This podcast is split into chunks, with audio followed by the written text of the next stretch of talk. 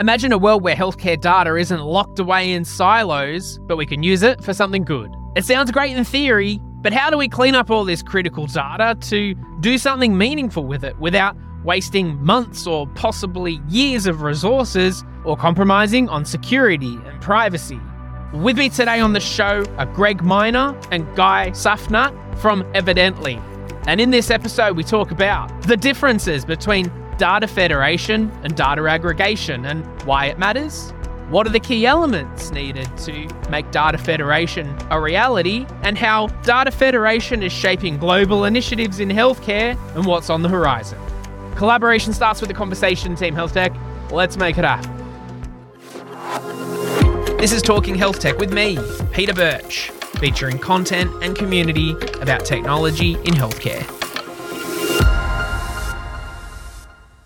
Between now and the end of June, we're conducting the 2024 Talking Health Tech Audience Survey. This helps us prioritize content, hone in key messages, and refine the show to make it even better. We also want to understand who the biggest cohorts of our audience are. So I'd love for you to take five or 10 minutes to have your say and complete the survey. Everyone who completes it goes in the draw to win a share of $1,000 worth of THT Plus membership credits to put towards a membership for yourself as an individual or to help get the word out about your company. The link to complete the survey is in the show notes of this episode or just go to talkinghealthtech.com slash survey. So, gents, how are you going? Good. Thanks, buddy. Good. Coming by. Yeah, thanks for setting us up in this nice room, allowing me to come over and have a chat about Evidentli. Maybe let's kick us off. Firstly, introduce yourselves and what you do within the organization. Then we can go a bit more about what Evidentli is. Did you want to start? Yeah, okay. My name's Guy. I'm a technical founder at Evidentli. Evidentli is based on the research that I've been doing since 2006 at UNSW and Macquarie. 2018, we've started to look outside the university. That is their interest in this technology and what we were working on. And there was. So in 2019, we decided to take this to the market. Mm-hmm. Greg and sort of the commercial arm of the company Yeah. ma- to make it a company. Yeah. From then, you want to So, hi, Greg, co founder and CEO, and I look after the boring business side of the, the company. Yes, I met Guy in 2018, and he had this really interesting piece of technology that I thought was pretty amazing. And Guy was saying he wanted to turn it into a company, and we got to know each other and decided to. And as it turns out, we have a common friend that I did my master's with, and he's Guy's childhood friend. So, there's some kind of history there that we weren't even aware about when we started the hmm. company. Yeah, we kind of went from there. So, it's been a pretty fun time since then. Yeah. Well, should we go a little bit more about what the technology is, or did you want to give a bit more context about the journey leading up? What makes more sense? Because we've mentioned this interesting technology. Why don't we explain what that is and then Yeah. kind of talk to you a bit Work about backwards. how we got to where we are today. So Yeah. I'll probably start with it, and then for the real tech people, Guy can pitch in. The really techie audience members that want to really understand how it works. So you can think about what we do is it's kind of a next generation data platform. So we have a whole bunch of artificial intelligence, and not just one algorithm that's been trained, but there's dozens of them that can take the really messy clinical data, including the unstructured and uncoded data that exists in clinical systems, and turn it into OMOP. And we can do this really quickly and with really high accuracy. So we guarantee 99% precision, meaning 99% accuracy with AI. AI. The lowest we've ever seen is 99.7. We're 50 to 100 times faster than it would be today. So if you were to try to turn all of a hospital's data, let's say a single hospital, into OMOP, so you can start to, and OMOP allows you to query it and structure it and analyze it and things like that. That would be a multi-year journey. And with us, it would be a multi-week journey. And for those that are keeping score or interested, OMOP I know exists within the Talking Health Tech glossary of terms on our Okay. website, but for those that are listening in or watching, what's OMOP again? OMOP is the open way to represent data. So if you think about FHIR as a message, it's the envelope. OMOP is in what side it is in what's inside the envelope. So it's the open standard to represent clinical data. Yeah. Uh, Whereas FHIR is the open standard that's a message. Yeah. You mentioned it would take a it would be a multi year journey mm. in, in the way it's done before. How is it possible to have such a vast difference? Like what how was it done before? And like you mentioned AI gets involved in the technology. Well, it was done before, firstly, by transforming coded data, which is the easy part. And even that would be a several month process typically. And then the hard part is the unstructured data. So you would need to have someone go in and read each cell and then understand, or each term or each piece of text, and understand what that meant within the context of the patient record and then code it appropriately. Because unstructured data is just people writing stuff in fields where they're not supposed Yeah, to. that, that, well, oh no, they are supposed to, Right. to be honest with you, because EMRs are designed for clinicians to get a view of the patient's history in a way that's easily consumable for them. And they're designed to be customized and configured. So each hospital, each ward, each unit has their own view because they look at their patients their own unique way. And so that has historically and still does, and it makes a lot of sense, allows them to type. And it allows them to type a sentence, maybe two, to describe something that's actually really clinically important or a couple of things. Mm. The problem is that turning that sentence into stuff that's actually usable and queryable has up until today been really hard. And Guy and Enrico and the team at the Institute and the center developed this technology that's just extraordinary. Well, maybe that might be a good segue into diving in that next layer about the technology and what's involved there, guy. When we first started to look into actual data in 2010, into actual patient data, we noticed that there's a lot of data that's missing, a lot of data that's misrepresented in how it's done. A lot of shorthand, a lot of almost like secret code that doctors use. The work we had to do to really make sense of it was enormous. I'm the kind of person who does something three things, three times at most, and if it's more than three times, I automate it. So we started to look in how to automate this. What came out was actually quite impressive at the time, even, and we've been developing it further for a broader range of data. What we noticed initially, trying to use the state of the art of machine learning that was at the time, machine learning can get it quite well, right? Mm-hmm. Quite well. But what any machine learner will tell you is to get to 70%, you just throw some data at a machine learning, you get 70% accuracy. Mm-hmm. It's done. You work on this for a year, you get to maybe 80%. And then you work on it for another year, you're getting to 81%. It just doesn't get there. And these are not numbers that are good enough for medicine, mm. quite honestly. So we needed to take a different approach. The time where we started to look at, okay, the problem is that we're trying to use this the same machine learning algorithm to resolve diagnoses, right? And that didn't make sense to us. So we started to divide that into smaller chunks, and then every department in every hospital has its own way of writing things, and so smaller things again, smaller data sets again, until we got to the point was okay, how many data sets are there going to be here? And now we need to automate that. So we started to automate the segmentation and then choosing the right machine learning and training the right machine learning for that segment of the data. That creates, in a typical, say, something like an LHD or HHS, Mhm.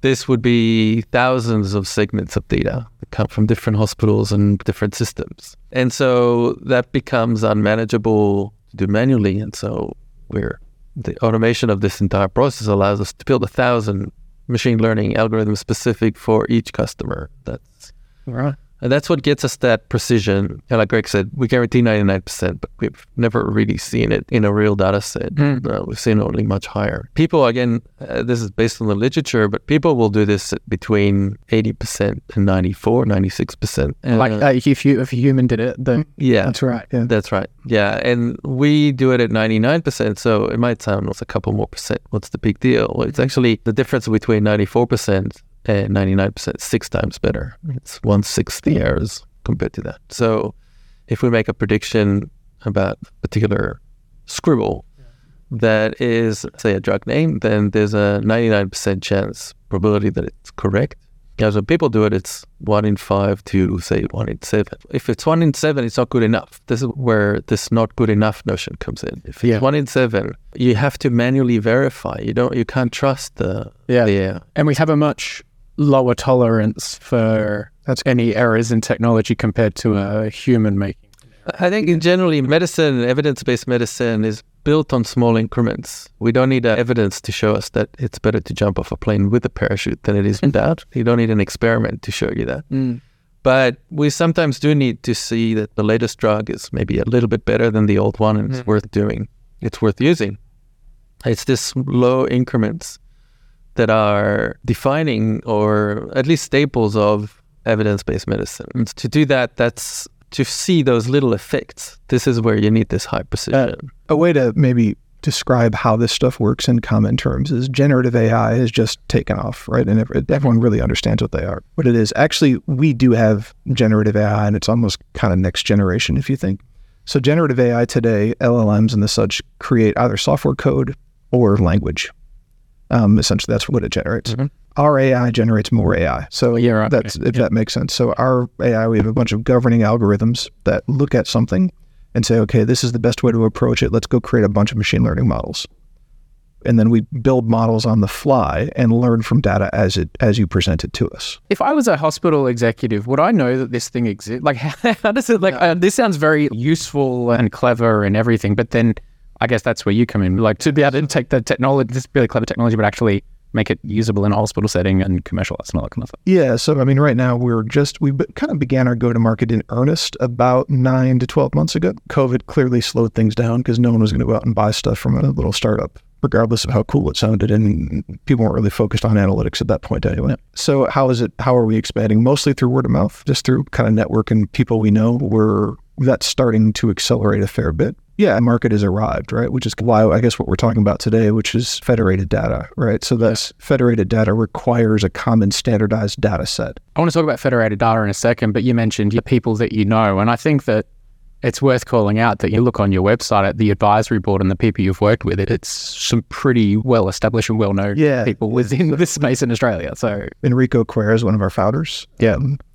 Grahame Grieve is on the team. Paul Glasziou, who's one of the co-inventors of evidence-based medicine. Louise Schaper's on the team. And then uh, globally, Ken Mandl, who runs the computational health informatics program at Harvard's on the team. Blackford Middleton, where he built one of the world's first EHRs and kind of was the chair of HIMSS and yeah, CMIO at Harvard Health System and taught it all over the place. And then Davera Gabriel, and she's probably Davera's great. She's one of the world's leading clinical terminologists. So she did a lot of the work behind the rollout of ICD 11, and she runs terminology management for Johns Hopkins. So if it's going to happen, it's got to be ridiculous, basically. Well, yeah, I mean, so kind of that's Guy and Enrico's kind of net- networks there, right? They've been in the space for 20 years, yeah. working in the guts of health informatics and health data. As a hmm. result, they build all these relationships, and then we say, hey, we're going to try to turn this thing into something real, and everyone cops on board, which is really nice. Yeah. The Talking Health Tech podcast has evolved a lot over the years, all based on audience feedback. Now I need your help. Yes, you, to shape the future of this show. Between now and the end of June, we're running our biggest campaign to date in order to understand what makes the global healthcare ecosystem tick. Last time we ran our Talking Health Tech audience survey, we learnt 40% of our audience are clinicians, 77% of our audience tune in for professional development and market awareness, 8% of people listen to Talking Health Tech for competitor profiling, and only 2% of people listen to the podcast to fall asleep. And this time around, I can't wait to find out about your preferences for audio versus video content, which topics we should dive into more, preferences for hosts and formats and geographical reach, and so much more. And don't worry, we'll be sharing all the insights once all the responses are collected as well. So if you're a supporter of Talking Health Tech and you can spare five or 10 minutes, please complete our 2024 audience survey. And to say thanks for your input, everyone who completes the survey goes into the draw to win a share of $1,000 worth of credits towards THT Plus membership. Go to talkinghealthtech.com slash survey or the links in the show notes of this episode as well. So this point around federation and federated data, uh, tell me a little bit more about what that is and how that kind of works and the importance of Why it. don't we hand that over? the main thing is that we, when we think about medical data, and this is pretty intuitive that to think about privacy and to think about protecting patients' privacy and not leaking information and that sort of thing. And then mm. that's not a new thing that's been around. There are different jurisdictions with different laws that govern this, cultural and just conventions. And these are sometimes hard to navigate, especially if you're trying to move data from one jurisdiction to another, then you have to comply with all kinds of rules that might have contradictions in them sometimes. What people do is called federation, is that they do a smaller version of a study in, in one location, take the results of that study, and the Mm. results from several other locations like that, and put those results together so that it's as if they have, without transferring any data across, there's a bigger population that's being studied. This process is actually lossy. So there's you lose the precision that's important there compared to how you would do it to maximize precision, which is to take all the data, put it in one place, and then analyze it. Like that, Mm. that gives it the right, that gives it the best we can do. When we do a federated study, we normally can't really get to that precision. We actually uh, recently filed a patent that allows us to do just that, to actually, without transferring data, to get the same results we would have had if the data was all in one place. This will be a big changer now that a lot of people actually, I think, one good thing that came out of the pandemic for us is that there's a lot of awareness. A lot of people want to study larger populations. Mm. There's a lot more awareness that federation is required. It's not just convenient. Yes. Because people talk about it all the time too, especially when you're talking from my non-technical experience, but a common comment around artificial intelligence is a concern around bias and ensuring that it's appropriate because if like from a clinical point of view, if you're taking a sample size from my own experience in the skin cancer side, taking a bunch of images of Australians, you're going to then create an algorithm that works very well for those that are living in Australia compared to then apply that to Africa. It's obviously very different. But then the concept of federation, how do you then take into consideration all these extra kind of bits and pieces that allow, if you're extrapolating mm. from one part, to actually make it applicable? That's actually the advantage of federation is why you do it to increase the population. As you mm. increase the population, the bias goes down. You get closer and closer to the sort of the truth.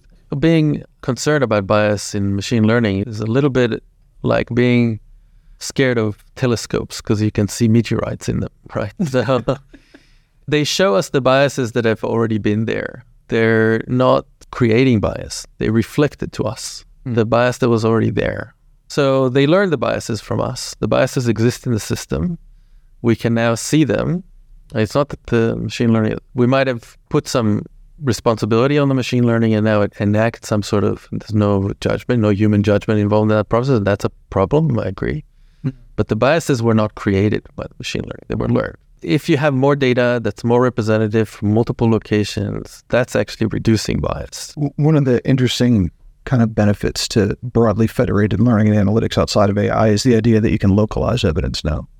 So right now, studies are done in the United States, and they're based on a data set in the United States that says, I don't know, this much Panadol is required for some guy with hypertension and type 2 diabetes to post surgery to or post minor surgery to alleviate pain or something like that. That study was done on that population. Those methods are reviewed and those methods are accepted as good, and so the result is accepted as correct. But if you have, if you can federate, you can apply that same method to a different patient population. And actually, what matters are the methods, not the answer. Does that make sense? Mm-hmm. So suddenly, all of the biases inherent in that population go away because you're applying those methods to a different. And it, the answer could be different. The answer could be, well, it's a lower dose or higher dose of Panadol for this patient population. Mm. And that's the type of thing that federation will allow us to do over time. Yeah. I'm reflecting on it, and I can tell that you guys think about this stuff way more than I do. 'Cause We're just scratching the surface here. And I- I'm also thinking, too, how you've mentioned a couple of times there's, for Evidentli, you've got some of your team members and advisory board are based in different parts of the world, too. And we are talking before about how you guys are on 24 7 because you're speaking to the US all the time and other parts. So this is obviously a global opportunity to solve here, not just from a bunch of Australians as well. Talk to me more about the global, the needs globally when it comes to these kinds of solutions. the idea of federation's been around for a while. Australia's probably a little bit behind in terms of its adoption, and there's a bunch of reasons for that. So the NHS just went to market for a national federated data platform, and they also have a national trusted research environment, which will be federated as well, meaning they need to standardize on a common data model across the entire country's data set. This is of great interest in the United States amongst academic medical centers.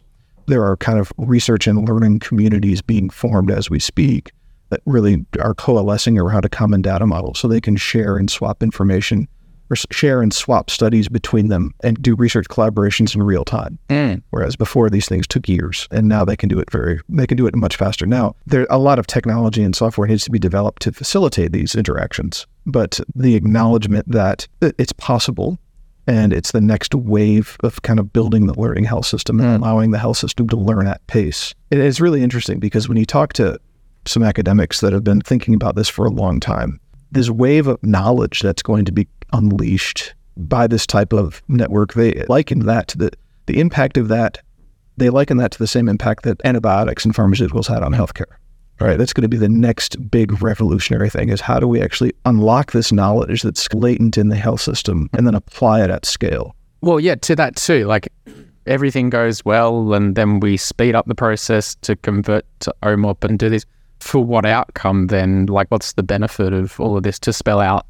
We get all this right. What happens? Yeah, so to learn at scale and to be able to apply these learnings. So to innovate quickly, to go from 17 years to get an answer to a clinical question. How much Panadol to give this person? Yeah. Generally an answer to 17 weeks Mm. or 17 days, and ensuring things are actually accepted and safe and safe for clinical practice. Yeah, yeah. Increasingly, people are aware that there is gold in the data that they already collect. People from outside of informatics normally think, well, data is already in a database. What's the problem? What do we need you for? People in the industry understand that data is not usable in the form that it's being collected for clinical care. That is actually a global problem for everyone that want to get at that gold, but they don't have any way to do it. It's not Yeah. In a way that you can mine it. And so it's hard to say even what exactly is that gold going to do? What exactly, what new knowledge is hiding in that data? We don't know until we look, but we can't yet look.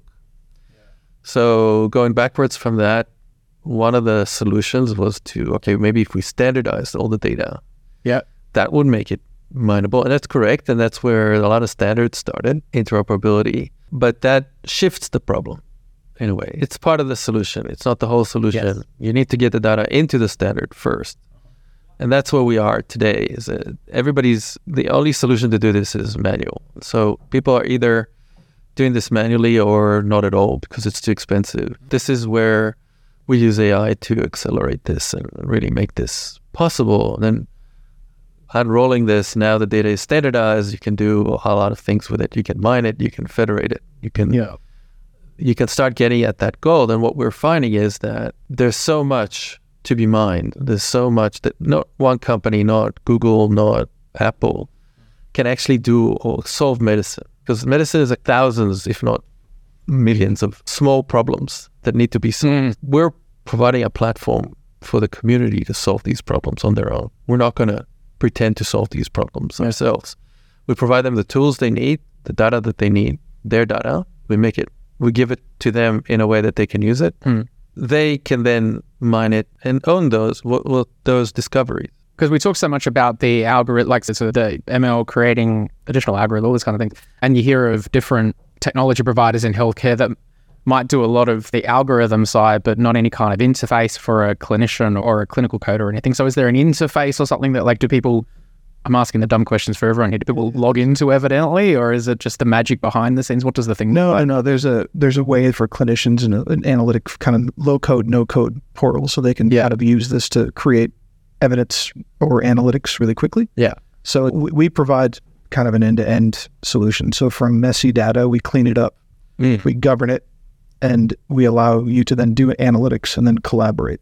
Got it. So that's what it is we do. But it's not for everyone who needs data needs to have these user interfaces to make it accessible to a bigger audience. But it's not there's statisticians and developers who Mm. need a more advanced. So we, we cater for them as well. So it's A lot of stakeholders in healthcare. So there's yeah, exactly. Yeah, that's right. yeah. yeah. So then, what's what's the future then? Of you guys a lot to to work on and exciting problems to solve. What can we look forward to seeing from Evidentli over the next 6, 12, 24? Well, domination. I. That's what I was thinking.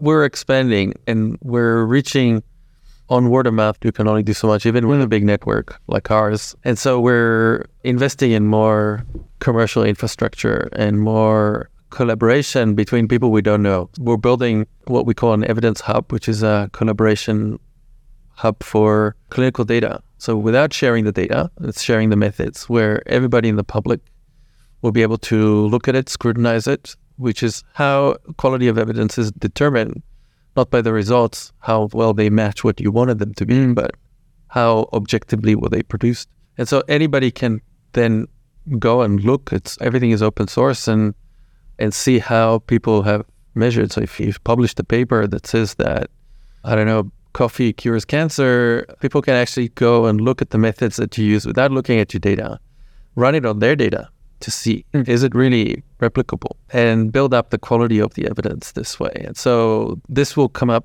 towards the end of the year, and we're yeah very excited about this. Uh, it's going to be very transformative. Yeah, here we have some partnerships with some large universities in the United States that are going to work with us on how we moderate communities and build communities and communities of learning and knowledge but it, from an open standpoint, open learning and knowledge around this kind of product. Yeah.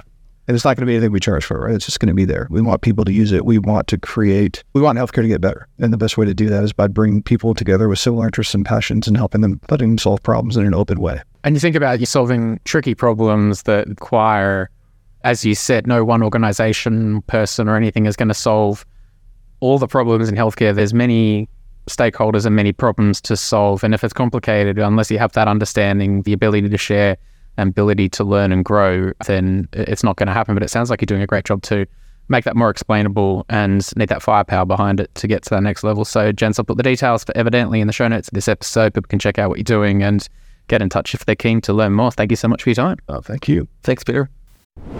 Hey, thanks for sticking around to the end of this episode. If you made it this far, you're the perfect person that I want to hear from. Our THT Plus audience survey is now open until the end of June, and I personally read every submission. In fact, if you leave a comment in the survey that you heard this promotion in a podcast episode, I promise I'll reply directly to you by email with a personal note of thanks, and I'll even buy you a coffee next time I see you in person. It's pretty easy. Just go to talkinghealthtech.com slash survey and have your say. For more content and community about technology and healthcare, visit talkinghealthtech.com.